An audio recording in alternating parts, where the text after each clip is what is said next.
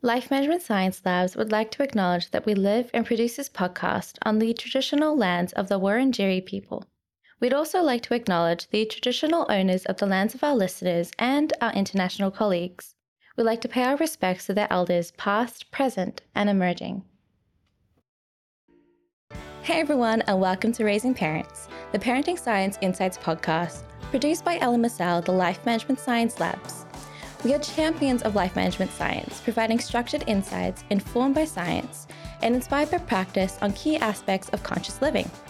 Each week, we bring you scientific and practical insights on each element with the expert knowledge of professionals in the field. I'm your host, Dina Sargeant. Let's get started. Hey guys, and welcome back to another episode. There are so many challenges facing teenagers today, one of which may be the experience of teenage pregnancy or related to it. If your teen is about to have a child, it can be overwhelming for all of you. Now, how can you support your child through the challenges that lie ahead? That's what our show is looking into today. We're looking into the support parents can give children during this challenge and also how to have the conversation or the talk with a child. To help me discuss this topic further is Dr. Anthony Ajayi. Anthony is an associate research scientist at the African Population and Health Research Center with over seven years of experience in conducting research and policy engagement in adolescent sexual and reproductive health, HIV, and maternal health in sub Saharan Africa. So, thank you so much, Anthony, for joining me on the show today. Yeah, thank you for having me. Uh, it's my pleasure, Dina. So, to talk about um, to talk about your research a little bit more. So how did you get into wanting to research a little bit more into adolescent sexual and reproductive health? Ah, uh, that's a, that's an interesting question. I would say it's a bit of it's a bit accidental.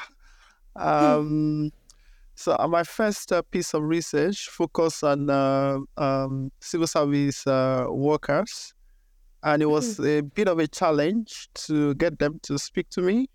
I was to interview, you know, quite a number of them, um, but I struggled. It took over two, three months just sort of getting them.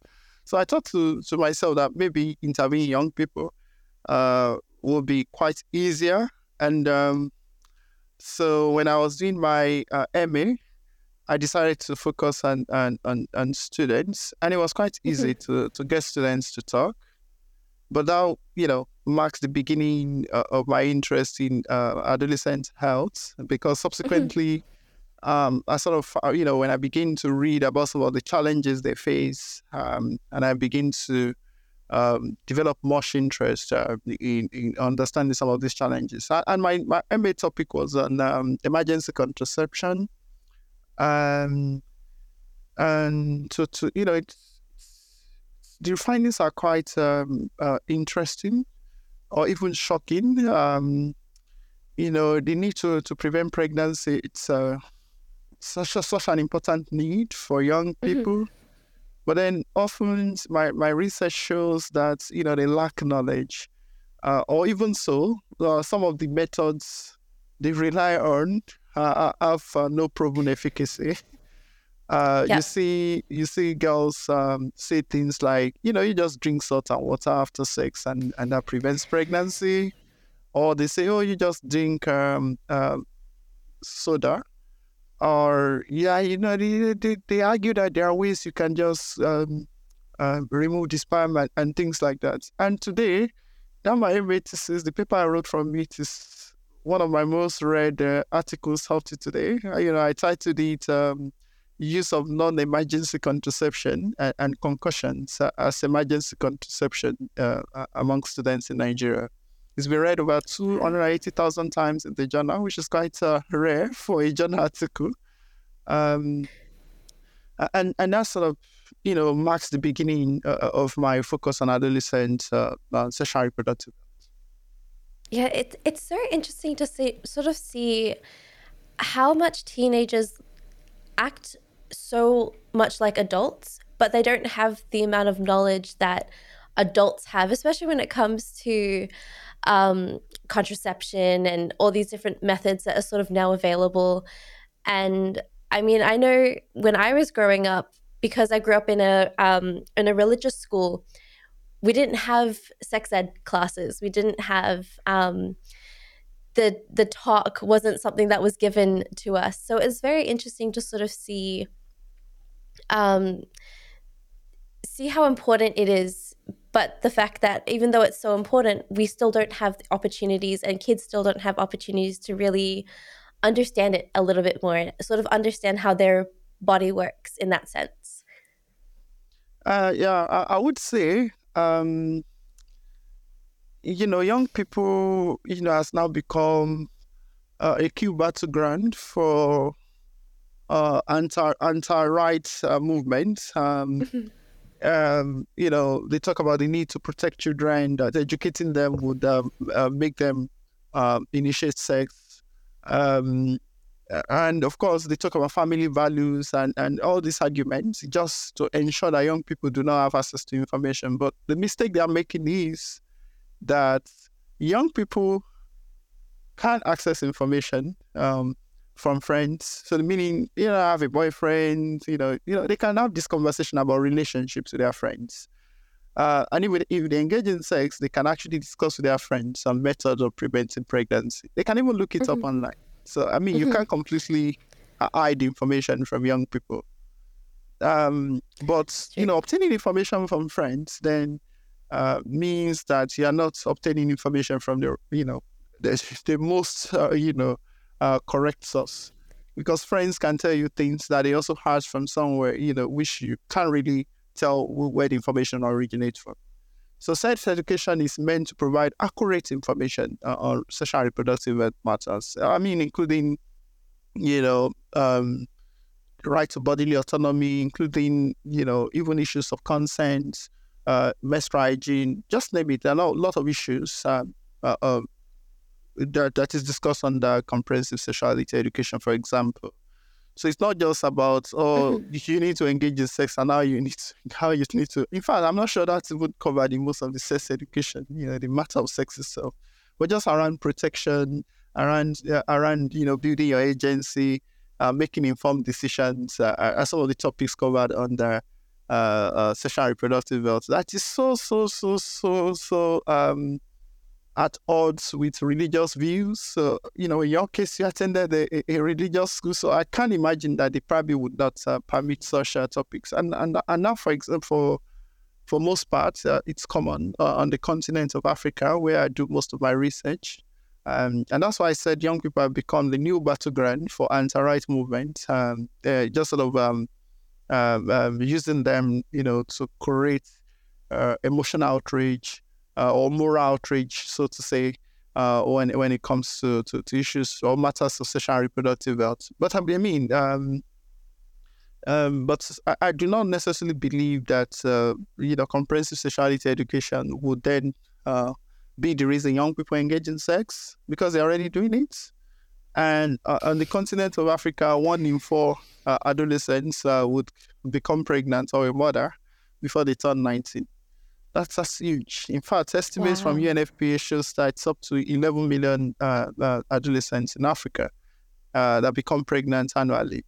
Um, that's a number of people. That's quite a, a huge uh, number of the population that, that's becoming pregnant on year-to-year basis. Of course, there are other reasons beyond um, um, comprehensive sexuality education. Maybe in countries like Niger or Chad, um, there's limited investment in girls' education, and there's a lot of focus on, on mm. child marriage. So maybe by the time you turn 15, you're expected to be married as well. That also contributes.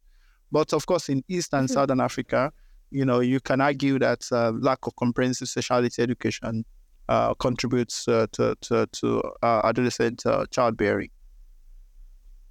No, I think it's such a there's such a wide range of reasons and i think especially the lack of education really plays a huge part in in teen pregnancy in the chances in the um, issues that sort of come along because if you're not educated you don't know what to look out for. You don't know especially when it comes to i mean including the whole idea of consent which is what you mentioned a little bit earlier it's that we don't have that understanding of what consent really means, especially as a teenager. You sort of just you're young and naive and that whole idea of being young and naive sort of plays a huge part in with the lack of educate being not being educated in these different issues so it's it's so interesting and i can't wait to dive into this a little bit deeper but before i do i love to start off with a little bit of an icebreaker just to get to know you as a person before i before we go ahead and discuss you as a professional in the topic so when i say these um, say these questions, just say the first thing that sort of comes to your mind. And yeah, so I'll just go ahead and get started. Uh, so, what is your most recent book that you've read? Hmm. That's a, that's quite an interesting question. Um, uh, it's something along the line that, uh, of uh, AIDS is dead or something. Uh, Okay. No, it's it's it's a it's a book written. It's more like a critique of um, uh, the the the global uh, uh, aids um, given to Africa, and, and now on ineffective it's become over the years. So it's like I think it's mm-hmm. titled mm-hmm. "It It Is Dead" or something, but uh, I can't remember the title. Sorry. Yeah. No, that's okay. No, it's it's. This is why this is such a. This is one of the most difficult things about the whole show. This is the most difficult questions about the whole show. Um, the next one is a favorite movie that you have. Uh, there's so many, but uh, I think for me, uh, my most favorite movie of all time is Troy. Uh, I can, you know, just sort of follow through the entire movie and sort of repeat what I see because I've seen the movie several times. Yeah sort of love Troy. Yeah. Oh wow. Okay, I I don't think I've ever met someone who loves that movie. Um, what? It's it's such no, yeah. For me, it's such a difficult movie to um to get through. I have I've watched it a couple of times, but I think I can't. I don't love. um uh Who's that one? The one that plays is played by Eric Bana. I forgot his name but I don't I don't love him as the character, so I can't really get into it. Yeah, I mean, for me, um, I sort of love uh, historical uh, history generally. So for me, just sort of you know watching the movie like the old times. that, yeah. that sort of vibe you know, makes the movie so appealing to me. Yeah.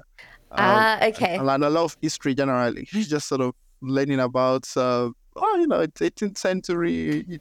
Just I always imagine what the world was like uh, before today. Yeah. Yeah. Okay. Okay. Uh, yeah, I can, I can see that. Um, how about a favorite podcast that you listen to? Hmm. Um. Yeah, sort of listen to a bit of everything, from science podcasts to to sports to yeah, this is this one is difficult. uh, well, do you have a favorite genre of a podcast that you, if you had to pick a genre of a podcast to listen to? Um, hmm, I would say sports. Uh, yeah, okay. sports definitely football. Um, th- that's probably the one I, I listen to um, um uh, most often, uh, almost okay. on a daily basis. Yeah, I, I sort of I'm a sports fan, a sport lover. I mean, I could tell. sure. Yeah. Um, how about a famous role model that you have? Um, I would say uh, it's um, you know, you know, growing up, I I, I grew up in a remote uh, uh, town uh, in Nigeria.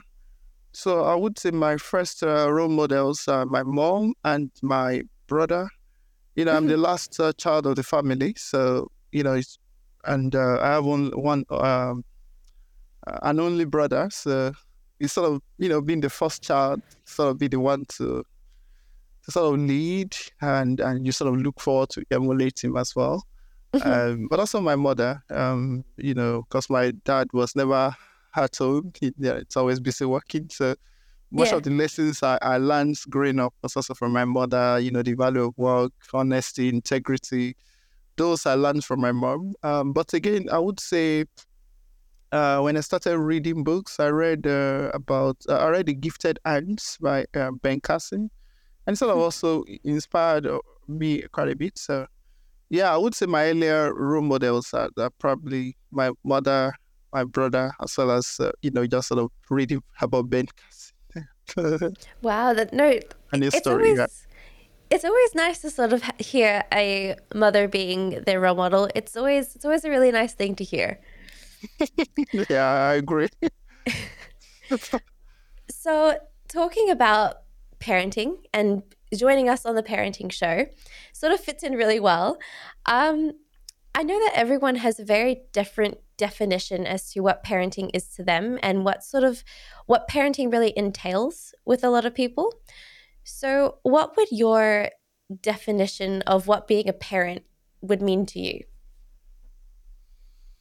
So that, that's an interesting question um, because um, just two years ago, I started my own journey as a parent. Oh, wow. I've been, yeah, I've been, um, you know, learning every day about parenting. Mm-hmm. So for me, uh, parents are like uh, God on earth, um, and and and for me, you know, you know, the duty of care, it's never ending uh, for parents. So parents are are not only life giver, but um, they, they also have huge responsibility in terms of mm-hmm. nurturing mm-hmm. care, um, in terms of upbringing, teaching of values, uh, uh, provisioning, um, you know, just a bit of everything. So a, a parent is everything uh, to, to a child. Um, mm-hmm. Yeah. Oh, perfect. Um, so, what piece of advice would you give to um, a person who's expecting a child to be aware of when they're going through that transition of being a parent? I would just say they should um, embrace it. Um, it's probably one of the most uh, fulfilling uh, feelings you ever have um, to become a parent and to take on mm-hmm. that responsibility. So for me, I mean, just embrace it. Um, you know, when you see the, the little one smile at you, it's probably one of the best feelings you ever you could ever have. Um, so just sort of embrace it, um, that, and and and give it your best. Um, I mm-hmm. would I would not say it's um, it's completely easy. Uh, this sleepless nights, um, you know, just sort of being responsible for a whole human being, twenty four hours. Uh, just even when the baby is baby, baby, when the baby is sleeping, you still want to check to ensure the baby is breathing. You know, you're moving in between. Oh, okay, is the baby fine and all that? But uh, but again, um, um, and when they start to talk, oh my, oh my, oh my, it's, you know, when you come home, they welcome you with big smile. You know, run towards you. You know, it's it's it's this it's tough but rewarding. I would say. So just embrace it, enjoy all the all the moments, and they grow up so fast. Um, so document and document as much as possible, just so that you can see their journey and, and see them grow from from so little one to, to the adult they will become. Oh, that's a perfect piece of advice, and I think that's the most in-depth piece of advice that I've heard so far, which is amazing. Now, talking about the whole concept of teen pregnancy, uh, more specifically, adolescent pregnancy as well. Um, so, how would you go ahead and define or explain the concept of teen pregnancy, adolescent pregnancy to our listeners today? Um, so adolescent pregnancy is simply, I mean, we I prefer the term adolescent pre- pregnancy than, than teen pregnancy. And here's why. Uh, we've seen cases of 10 year olds, uh, 9 year olds, uh, 11 year olds, 12 year olds um, um, become pregnant. The, you know, that age mm-hmm. groups are, are not regarded as teen, they're, they are uh, adolescents. So I, I, think adolescent begins from 18 to, to 19. Um, of course, it's uh, it's not as common as um, pregnancy, um, pregnancy happening, you know, between the age of 13 uh, and 19. Of course, even less common, you know, is a pregnancy between the age of 10, even to 14. But it happens. Mm-hmm. but age 15 to 19, we see lots of adolescent pregnancies. Um, so when we think about adolescent pregnancy, we're simply saying pregnancy occurring at the age group 10 um, and to 19. Often those pregnancies are planned or unintended. Um, as you know, young people want to mm-hmm. enjoy their, their, their childhood or their so pregnancy is probably uh, the least things at the back of their mind. And of course, they are not ready to be parents. Uh, they themselves are being parented, so uh, they are not ready to be parents. Uh, so it's just from um, you know the idea of dating, uh, you know, you know, trying to imitate adults, uh, like probably get them into um, becoming pregnant so early. So for me, yeah, adolescent pregnancy, simply pregnancy that occurred between the age of 10 to 19. And in almost 90% of cases, or even more, uh, those pregnancies are unintended. Mm-hmm. Okay. And so how do how does the whole idea of teen pregnancy, adolescent pregnancy and parenting intertwine or even influence each other? Now, that's an important question. You know, when we began defining uh, who a parent is, um, you know, I sort of mentioned that a parent is like, you know, a god on earth for a parent. So for adolescents to become pregnant, you know, parents have a lot to contribute, either actively or passively. Um, so I, I do know because I've been I, I'm I'm working on an article on uh, social exclusion and adolescent pregnancy. That's my, my recent project, and I've been mm-hmm. reflecting a lot. You know, reading through the transcripts, and um, you know, so it's just of trying to understand the data. So I would try to choose my words carefully because I don't want it to appear as though I'm blaming parents for adolescent pregnancy. Uh, some mm-hmm. parents themselves are, are, are helpless uh, when it comes to preventing adolescent pregnancy. And um, I'll probably go a bit more into that. Um, but just to say, you know, parents have this uh, huge responsibility to care, to nurture, to provide. Um, but often they are unable to meet these responsibilities, uh, especially in the African context. Um, not that they are uh, unwilling, but just they lack the means uh, to to adequately provide. And I give an example because of the work I'm doing in uh, uh, in a low income urban informal settlement in Kenya. Um, most of the parents in low income urban, over uh, informal settlements are either unemployed or work in precarious uh, job. They work precarious jobs. Precarious jobs means you're an house help. Uh, you earn very little, so little that um, I mean it's just sufficient to buy a grocery. People earn as low as um, uh, hundred dollars a month. Um, wow. So, and um, or maybe if you are so lucky, you earn maximum about two hundred dollars a month, and that's so so little. But um, that's not the, the the low income is not only what makes the work precarious, it's also the time demand of such work. Um, sometimes you have to leave your own children to go live, uh, to do full time kind of living uh, housemaid, whereby you leave, you know, Monday to Saturday or even Monday to Sunday, all days of the week, work for money. There's no start time and no close time. You just sort of work and work and work and work um, you help in nurturing, you know, rich to middle class uh, children, um, but at the expense of your own children. And um, if you stop working, then what happens to you? How do you feed and how do you meet your basic needs? So the choice of um, raising your own children and working um, is a tough choice you have to make. And oftentimes people work so as to be able to at least have um, money to, to buy groceries uh, for, for their children. Mm-hmm. That means that um, the children are without care, without supervision, and, and often because of the low income earned by their parents. By the time they, you know, reach puberty and, and begin to to to approach adulthood or transition to adulthood, chances are that their needs are not adequately met because now they have needs. They need to buy mm-hmm. personal effects. They need to buy uh, hygiene products. Um, they probably want to own a phone, and uh, maybe some of their colleagues or friends in school own some of these things. So you see, the parents earn two hundred dollars, you know, earns barely enough to put food on the table.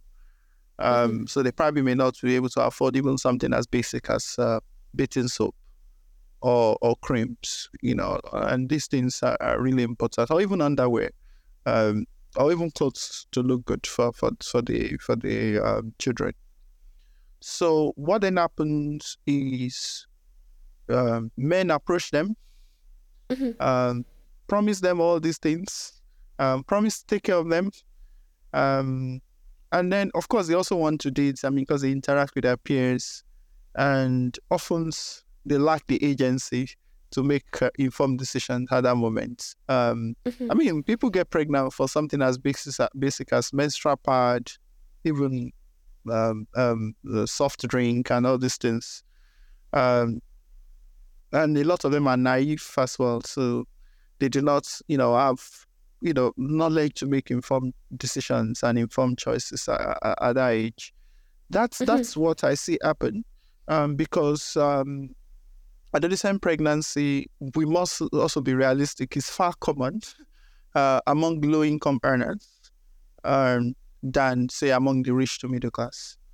Um, mm-hmm. It's not to say that it does not happen at all among uh, middle to upper class, but mm-hmm. you, you can even describe it as something that is rare, you know, among that class of uh, people. It's something that's really, really common among uh, low, low, income earners, uh, but children of low income earners. Mm-hmm. So, um, so I wouldn't generally now say it's a failure of parenting, but to some extent, you know, lack of parental supervision, uh, inadequate provisioning um, um, contributes uh, to a great deal. Um, mm-hmm. Contributes a great deal to, to adolescent pregnancy. Okay. And how can parents, when going through these different issues, how can parents really address the children on sort of their lack of agency, the lack of autonomy? How can they do that effectively? Yeah, I got asked these questions a lot, even by parents, because um, mm-hmm. I've been in this space for quite a while. And you see parents walk up to me to say, uh, Anthony, uh, now I'm getting worried because my daughter is turning 12, 13. And uh, how do I have, you know, begin to have this conversation with my adolescents? Um, and I felt like, um, you know, there is no easy answer um, because parents prefer to just sort of provide the abstinence, don't get close to boys sort of information uh, if you get close to a boy, something bad will happen, something terrible will happen, kind of information. You know, parents yeah. sort of rely on fear mongering, um, fear tactics, and um, and then when girls get close to boys and, it, and nothing happens, they sort of you know even get closer to boys and you know on and on and on. Um, parents do not want to be explicit about uh, matters, um, uh, sexual matters, but I believe it's important that parents build a relationship, uh, the open relationship. Um, create that space, a safe space where uh, they can communicate, you know, matters of relationships um, to their to their children. I, I think it's really important. Mm-hmm. Um, parents should try not to be too to, not to be abusive. Um, they need to show care and they need to they need to discipline in the right way. Um, but mm-hmm. again, still emphasize the need for openness um, and they need to, to be able to discuss these matters and, and then be able to um, to accurately find moments uh, to bring um, uh, the teaching moment. Maybe you might be just be watching a movie and you know uh, with adolescents. I know which is rare because the preferences are different. Uh, they are so different. Um, but I mean, just find those sort of teaching moments where you mm-hmm. can begin to bring up this conversation because uh, if you do not discuss it with them, they will discuss it with their friends and it's better to hear from you than, than from their friends because they can they can um, um, they can hear things that are probably untrue. I've heard people that you know in in, in, my research say that you know uh, because you know over the past uh, few years I've been trying to understand the lived experiences of um, pregnant and parenting adolescents, and um, they've told me things like, you know, I, I don't know. That's how people just got pregnant. I thought you need to engage in sex, you know, a, a lot of times before you become pregnant. And you wonder where did they hear that from? and uh, some would say, yeah, it was my only second attempt, and I felt like I still have some sort of, you know, more times to do it before I become pregnant. So, and those are things that young people might discuss among themselves, especially very young adolescents, and that's why it's mm-hmm. important mm-hmm. to to have these conversations and mm-hmm. to be able to explain to them how people get pregnant, what parenting entails, and whether that's the choice they want to make for themselves so early in life. Yeah. Um, yeah. So all these things um, um, um, are important. You need to to find mm-hmm. moments to discuss these matters. They need to understand how people, you know, become pregnant. Don't just stop at don't get close to boys. Explain to them it's so it's natural to have these feelings to like boys. um, but um, you know, except you want to become a parent, do not probably get into A, B, and C, and and and just be open and honest and candid with your with your conversation with your with yeah. your children. I think the hardest thing is trying to balance being a friend, being the friend to your child, but also disciplining them. And I think like I've heard so many so many um, stories so far in the show, and it's one of the difficult things to really want your child to tell you everything. At the same time you want to be able to tell them that they shouldn't be doing this or they shouldn't be doing that. So there's a lot of it's a hard balance between being the person that they can tell everything to but also wanting to tell them that's not the right thing to do I do know. As a parent of a two year old, anytime I told my two year old to stop doing something, she just sort of go ballistic and, you know, lie on the yeah. floor and, and, and protest and protest and protest. Don't touch the TV. Oh my, oh my. She starts crying, you know. Um, yeah, finding that balance can really be difficult. Um, and, I, and, and for adolescents, um, they tend to also feel that you know they they, are, they you know they want independence. They feel that probably they are being too they are controlled too much, and um, um, and I can imagine mm-hmm. you know they mm-hmm. can really be rebellious as well. So yeah, but I think um, nurturing care and and and you know building that relationship starts from day one. Um, you need to to to create opportunities for them to express themselves. Um, uh, and you need to encourage them to to express uh, themselves, you know, early in life. Um, if they're able to mm-hmm. express themselves, they'll probably be the one to say, you know, I heard this from my friend.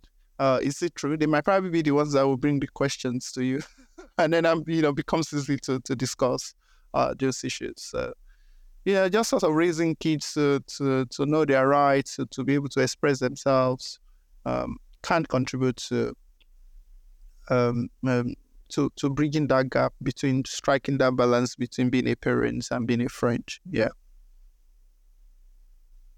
And talking about some of the signs that sort of go off and some of the warnings that are sort of given, what are some of the key signs that teenagers might be at risk for uh, teen pregnancy? Yeah. Um, now I'm sort of reflecting on on, on the interviews we did uh, with parents, um, mm-hmm. and the parents were quite um, uh, vivid in their descriptions of these signs. So I'm just sort of going to draw on those um, on those uh, uh interviews.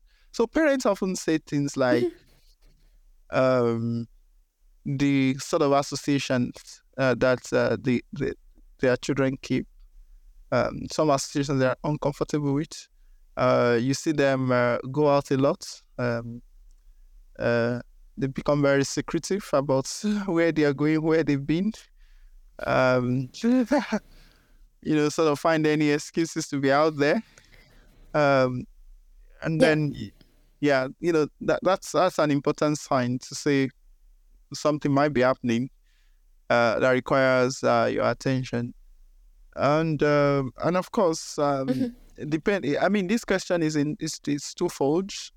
um, some some children live in uh, you know sort of um, um, uh, loosely tied uh, loosely tied uh, neighborhoods where people can access your your household as well. So uh, especially when you're away, um, so you mm-hmm. might see them receive friend, uh, you know, receive female male friends, uh, especially when you're away, or or you see them also visit a lot. I'm not saying that visiting is always bad, um, but but um, it's important to, for you as a parent to know who they are visiting, to to, to sort of know what's mm-hmm. actually happening and and and and and keep your ears on, on the ground um, to understand what is going on. But you will see sign. Rebellion is it's an important sign as well because when they want to go out, they want to go out. They even sneak out. uh, they sort of rebel. I, I was discussing with a, a, a, a young lady uh, who was, you know, describing how she got pregnant. And she told me at that time, she just did not want to listen to her parents. She did not want, she felt like she was missing out. That, hey, look at my friends going out, even going to club and party. But my parents was trying to sort of cage me. And I was so, so rebellious and I rebelled. I even, you know, it got to a point she ran away, from, you know, from the house completely instead of moving with that boy that has promised her everything. And uh, oh, no. and he was in the process of um, you know sort of rebelling and leaving the, the parents to go moving with a boyfriend that that she actually mm-hmm. you know got pregnant. So rebellion also it's, um, it's a good sign. Uh, oh, if they threaten to go out, uh, it means they have somewhere they want to go go live. So yeah, those are those are no. those are signs to look forward to. And then when they get gifts as well, uh, yeah. expensive gifts, it might also be a marker that uh, uh, they're in a relationship as well. No, that's it's it seems very sneaky, but it also feels like signs that we've seen so many times before. And I know that my parents, um, they are telling me stories about what they used to do as kids, and um, it's so interesting to sort of see how not much has changed in terms of the sneaking around and um, running away. And I remember that my mom used to tell me that she got a she got a nose ring when she moved out for university. But every time she went back home, she would always just take the nose ring out and pretend like it doesn't exist. Yeah. yeah. So yeah, there's, uh, there's so many signs that we've seen. Yeah, for sure, for sure. I, I, like the fact that you emphasize that things have not changed, and and of course uh, that that's true. There's been a bit of a and there's no change per se in terms of how young people behave. Um, I think maybe the only difference now is that there are mobile phones and uh, social media. There are lots of um, uh, Nollywood, Hollywood movies. You know, you know the kinds of things that people watch. Um, again creating that excitement around relationships, around love, finding someone to call boyfriend, mm-hmm. and and things and things as such. Um, and also even in, in terms of parenting as well, parents always want to cage uh, their children and to ensure that they are not exposed to some of these things as well. So even in terms of parenting, not a lot has, has changed as well. Um, but I would say, you know, this looking mm. around is, remains an important sign uh, to look forward to. Yeah, no, I I completely agree. I think it's it's the most obvious sign to me. Now, talking a little bit more about some of the key challenges, what do you think are some of the challenges that are faced by adolescents who experience teen pregnancy? And how do you think that parents can best support them? Um, I know for both parents and adolescents, um, that is such um, a radical change. Uh, a change that parents do not um, uh, look kindly to, uh, or even so. You see parents react really um, bad, of course, because they are disappointed. Um, so parents uh, might overreact sometimes. Um, especially in our context uh, on the African uh, continent, you see parents even uh, chase their daughters away from the home especially fathers. Fathers do not want to hear about it at all. Um, so it's uh, it's a really disappointing moment. And even though that's the time adolescents need their parent the most in terms of support, you see parents even pull back their supports. Um, yeah, in in in, in, in, in a lot of our contexts, and that is really damaging uh, mm-hmm. to the health of adolescents. Um, you know, first you see adolescents even try to terminate the pregnancies on their own. Um, and, uh, you know, a number of them die uh, as a result of unsafe abortion. Because in our context as well, abortion is uh, considered illegal. illegal.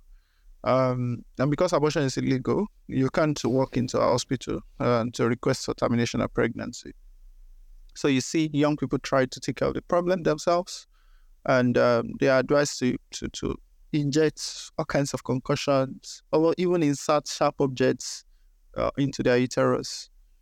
And um, and in most of our studies on abortion, uh, young people are predominantly uh, the group uh, that seek post-abortion care. In fact, young people as uh, young as 10 to to 24 constitute over half of women mm. seeking post-abortion care. And often they are the ones who experience most severe uh, complications. So parents need to be aware of that, and that whatever decision they make uh, after finding out can have implications, and and from uh, you know mild to, to extreme implications, even death, um, because it might drive the young girl to attempt abortion if you're unkind uh, to mm. them. Um, parents also have been reported to become, you know, both physical and verbally abusive and towards the adolescents, mm-hmm. uh, the pregnant adolescents. And and then some withdraw, you know, financial support, both for their education and for their upkeep as well. Um, I would say these are not um, the right reactions that parents should should make. Um, mm-hmm. They should they should rather instead um, um, uh, try to provide even more support for the adolescents uh, at this stage.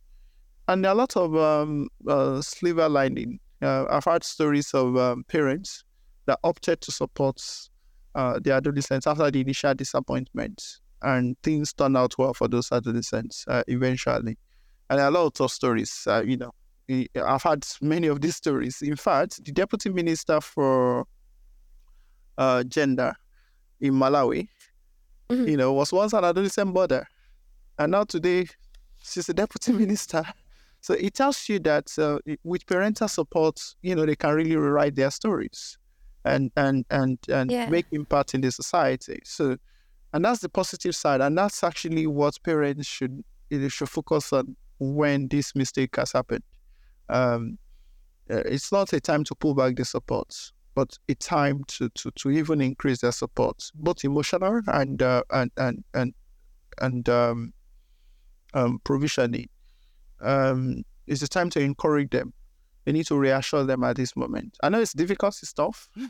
the adolescents themselves are really disappointed, even as much as their parents. Often they say things like, "Oh, I, f- mm-hmm. I felt like I've disappointed my parents," um, and that, that that feeling of letting their parent down, it's so overwhelming that a lot of them get into depression. Um, some mm-hmm. get into sort of isolate themselves.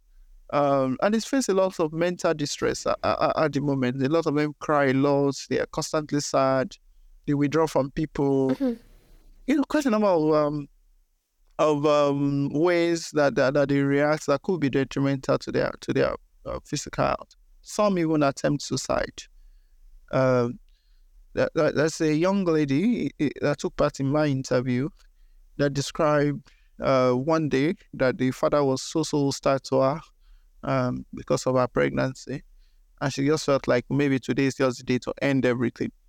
And she went, she was on her way to buy um, uh, some poison to, to take uh, to, to kill herself. And it took the intervention of mm-hmm. the uncle um, that saw her on her way to the pharmacist um, that sort of shared her up and and and and even bought her, you know, drinks, food to eat. You know, was quite kind to her and all that. And that was also what what stop her from you know uh, killing herself that night. Um, so parental reaction when negative can result in, in into deaths, uh, into mental distress, uh, which is another key challenge they face. And of course, because they don't work, mm-hmm. adolescents do not have jobs, so they need money. You know, so pulling financial support at this stage means that there's no way for them to survive. Uh, and often, adolescents uh, uh, become pregnant by also, you know, uh, their peers, their, you know, people of their age mates who also equally do not have jobs. And many of them deny paternity as a way out. So it seems like, like there are no uh, options on the other side. Say, oh, now you're a, a, a mother, you need to go live with your partner. How? How are they going to survive? And some parents make that decision uh, to allow their adolescents to go live with their their their, their partners, who then maltreat mm-hmm. them, expose them to um, to physical and, and, and, and sexual violence. Um, so yeah, oh, again, we've done some research that indicated that uh, they also face uh, intimate partner violence uh, uh as as well, and uh, and that could not be separated from their young age, uh, their lack of agency, their naivety, and all that. Um, so parents, we need to step in at this point to to to provide the, the nurturing care. Yes, and they should continue doing that. Mm. So, one of the next questions that I was just sort of thinking about was when it comes to a parent finding out, um, I think we've spoken about the female side when it comes to the pregnancy and telling the father. What happens to the male side of that, to the boy telling the father that he's gotten someone pregnant? Is there discussions on that a little bit more? Yeah, that, that's that's quite interesting. Um, so in our stu- in, in, in my studies over the past few years, we've also been trying to understand uh, how adolescent pregnancy affects affects boys. Um, of course, not a lot, not the number in terms of the number of boys that got people pregnant. Uh, they are not as many as the number of girls, you know, becoming pregnant in that age but that's not to say that there are no boys, you know, making girls pregnant as well. And uh, you've seen um, policymaker contemplate um, uh, expelling them from schools as a policy option to deter them from uh, making girls pregnant.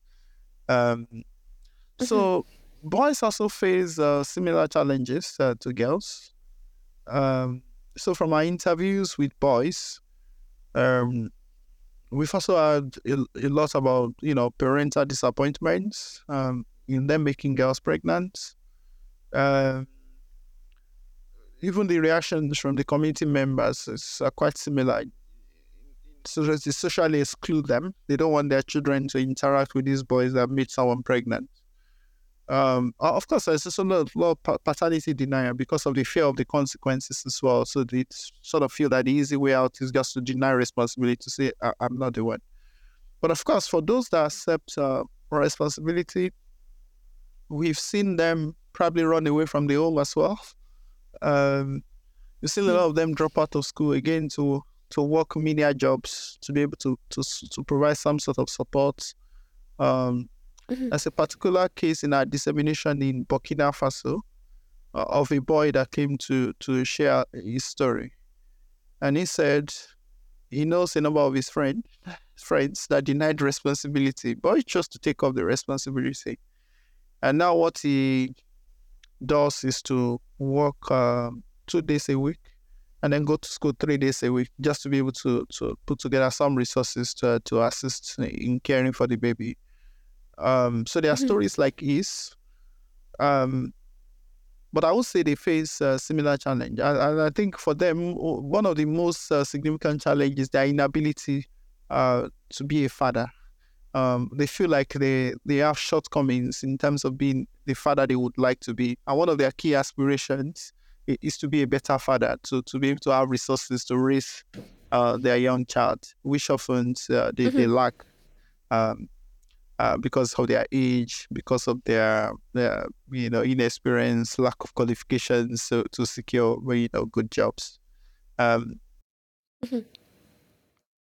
Okay, no, no, it's really interesting because I think like when you say like seeing both sides of it, seeing the pressure that they both both sides face, and seeing the um the amount of backlash that sort of parents are dealing with both the boy and the girl sort of dealing with the pregnancy and figuring out how best suits the well-being of the child as well. Because now there's a third generation that's now involved and having to figure out how to handle them and how to make sure that they are being looked after. So when it comes to the parents who discover that their teenager is, pre- is pregnant, um, what advice can you offer to them to approach the situation with the understanding and the compassion that we were speaking about before? So for parents, they I think the first thing for them is to realize that this has happened and and and to sort of understand what their options are uh, chances are that mm. um, they might find out late. Um, and, and in most cases, that's probably what's going to happen. Um, so, depending on the, the decision that they, they make, if they decide to keep the mm. pregnancy, um, I think it's important to begin to reassess their role as a parent at, at this stage. Um, mm-hmm.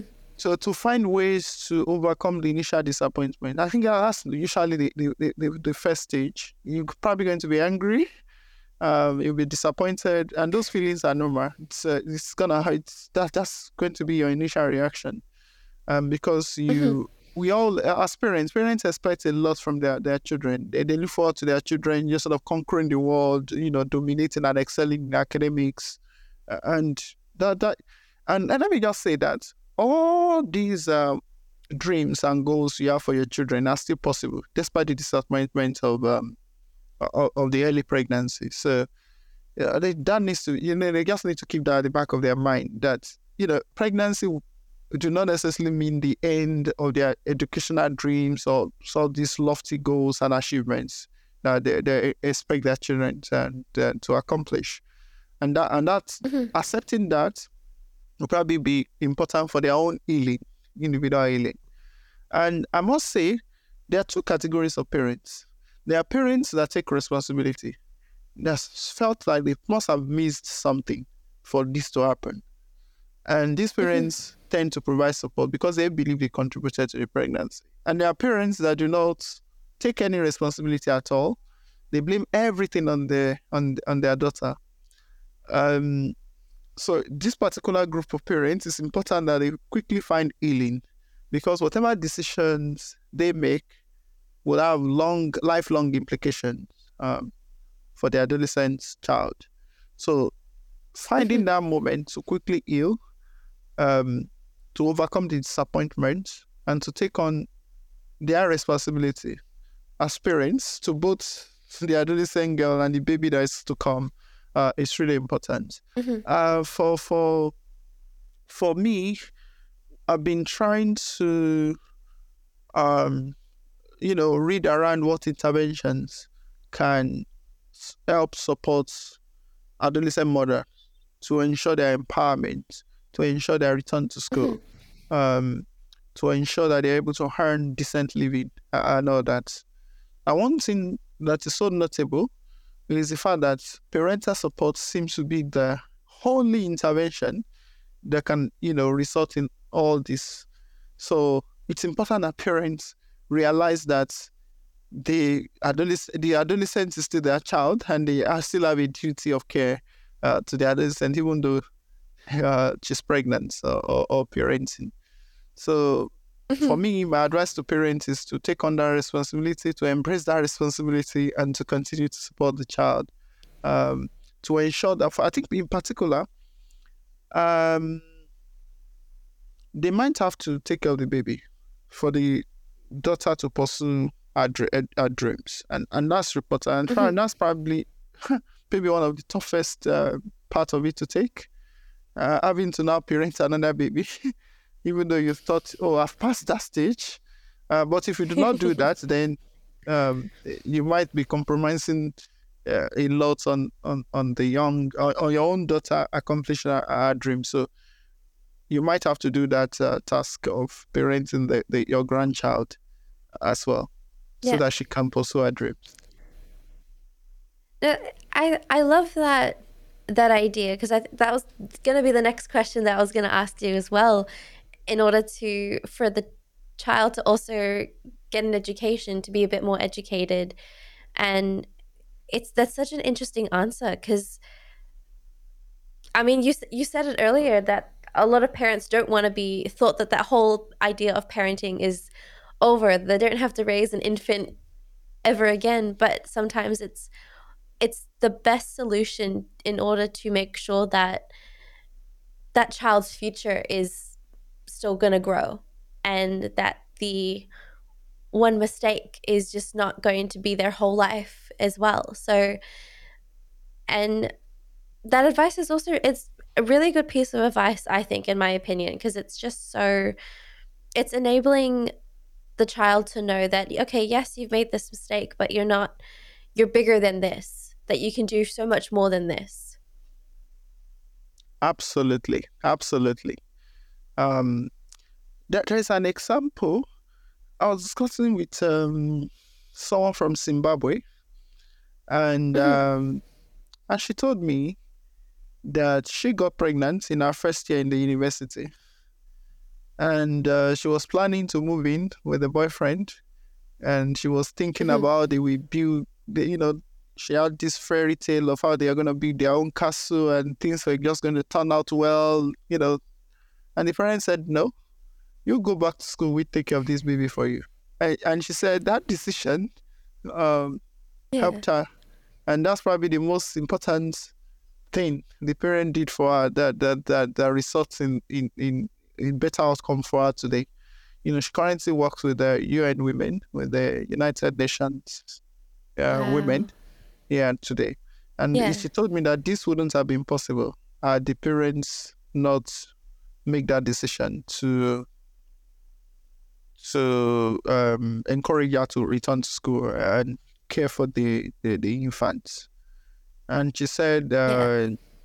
one of our, our nieces got pregnant, and the parents were so disappointed, so they they send her away from the house to go live with the the family of the partner.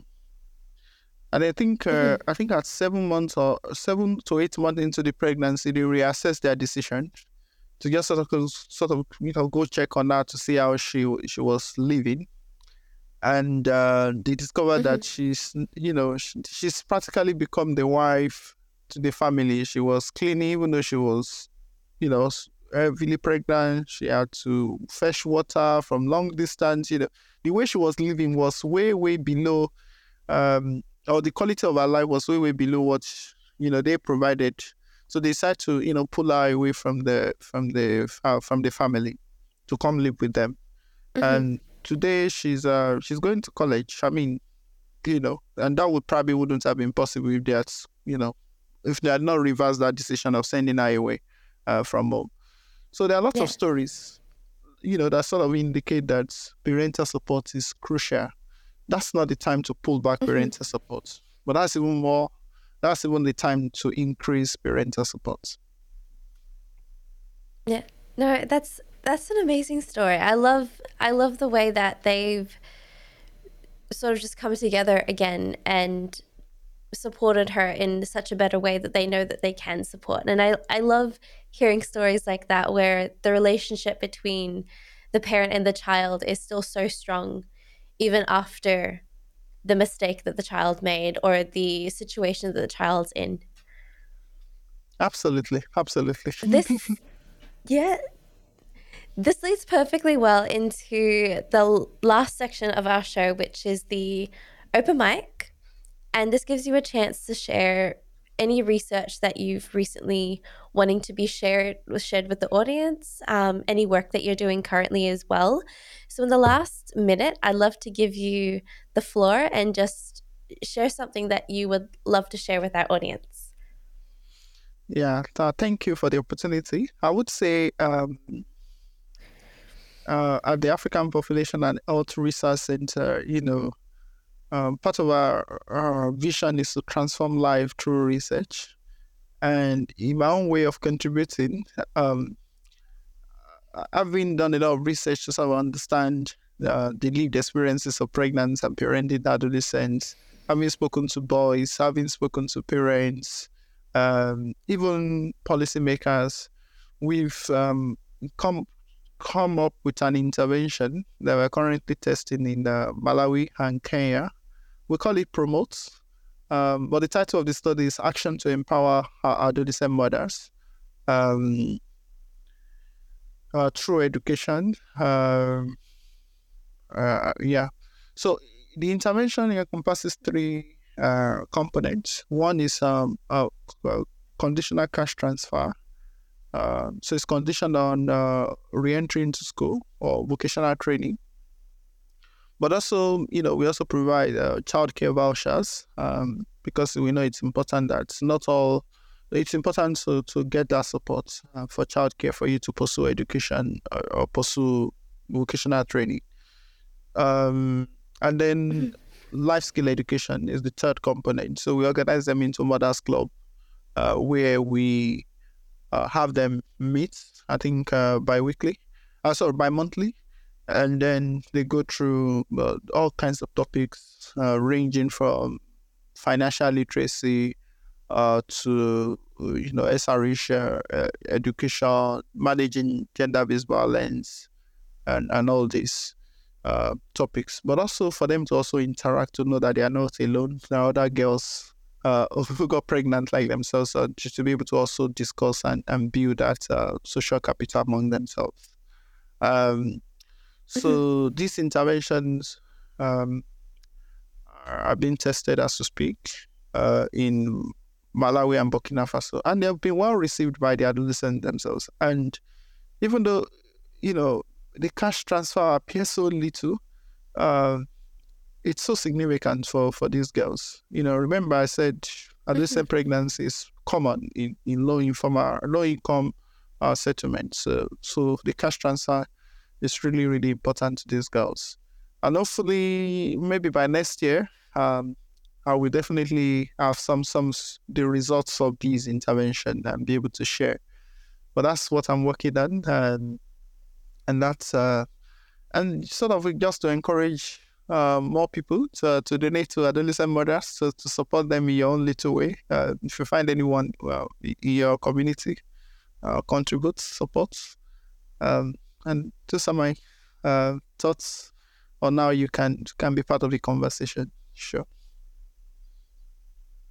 Well, thank you so much, Anthony, for sharing a lot of your information, also sharing um, the cause as well. I think it's such a great, it's such a great cause. Um, it's helping so many people, so many young people who don't know a lot about the world, but who are forced to be an adult far too early. So I think that cause is such a great one in order to help children grow their lives up a little bit more after a situation that they've been that they found themselves in. So it's amazing work what you're doing with that, and I ca- I can't wait to see uh, how that goes in a year's time and how it all works out. Um, if there's a way that audience members would like to get in touch with you to sort of talk about this a little bit more or just to reach out to you, is there a way that they're able to uh, get in contact with you? Uh, for sure. I mean, I'm uh, you can send me DM on, on, on my social media handles. Um, on Twitter, um, my handle is uh, at A I A J E Y I. So just my surname um, with A I, my initials. Okay. so my initial is at okay. Anthony Ido, then Ajay at um, on Twitter but also my LinkedIn, my um, Facebook. just search for my name and um, you can send me a message and I'm here to respond. Um, and if you must uh, really uh, talk to me, we can take the conversation further uh, after in, the initial contact. Or you can just email me uh, as well. My email is uh, address is uh, a ajayi at aphrc.org. And my personal email is simply my surname and my first name, and ajayanthony at gmail.com. Oh, that is perfect. I'll have those down in the as a link below, so it's easy access for everyone to find. But thank you so much, Anthony, for joining me on the show today and for talking about such an important topic, and definitely a topic that we don't we don't get to talk about that often. We don't hear about that often. So it's so great to sort of see um, and to see your work helping the community as well is is such a is such an incredible thing. So thank you so much for joining me on the show. Thank you, Dina, for having me. Um, it's my pleasure to to speak about my work. so, uh, um, just providing this opportunity, it's really well appreciated by me. Uh, and thank you so much. No, thank you for joining me on an amazingly early time on your end. Yeah. You've been listening to Raising Parents, the Parenting Science Insights podcast, produced by the Parenting Science Labs a division of LMSL, the Life Management Science Labs. More episodes are available from 10 life management perspectives and can be found by searching LMSL on Apple Podcasts, Google Podcasts, Spotify, and other podcasting apps available on your devices. If you enjoyed this episode, please consider rating our show, sharing it, and subscribing to our channel, as it helps other people find it so that we can grow and bring you more quality resources. More of our work can be found on our website at pa.lmsl.net, where you can join our movement. I'm Dina Sargeant. Thanks for tuning in.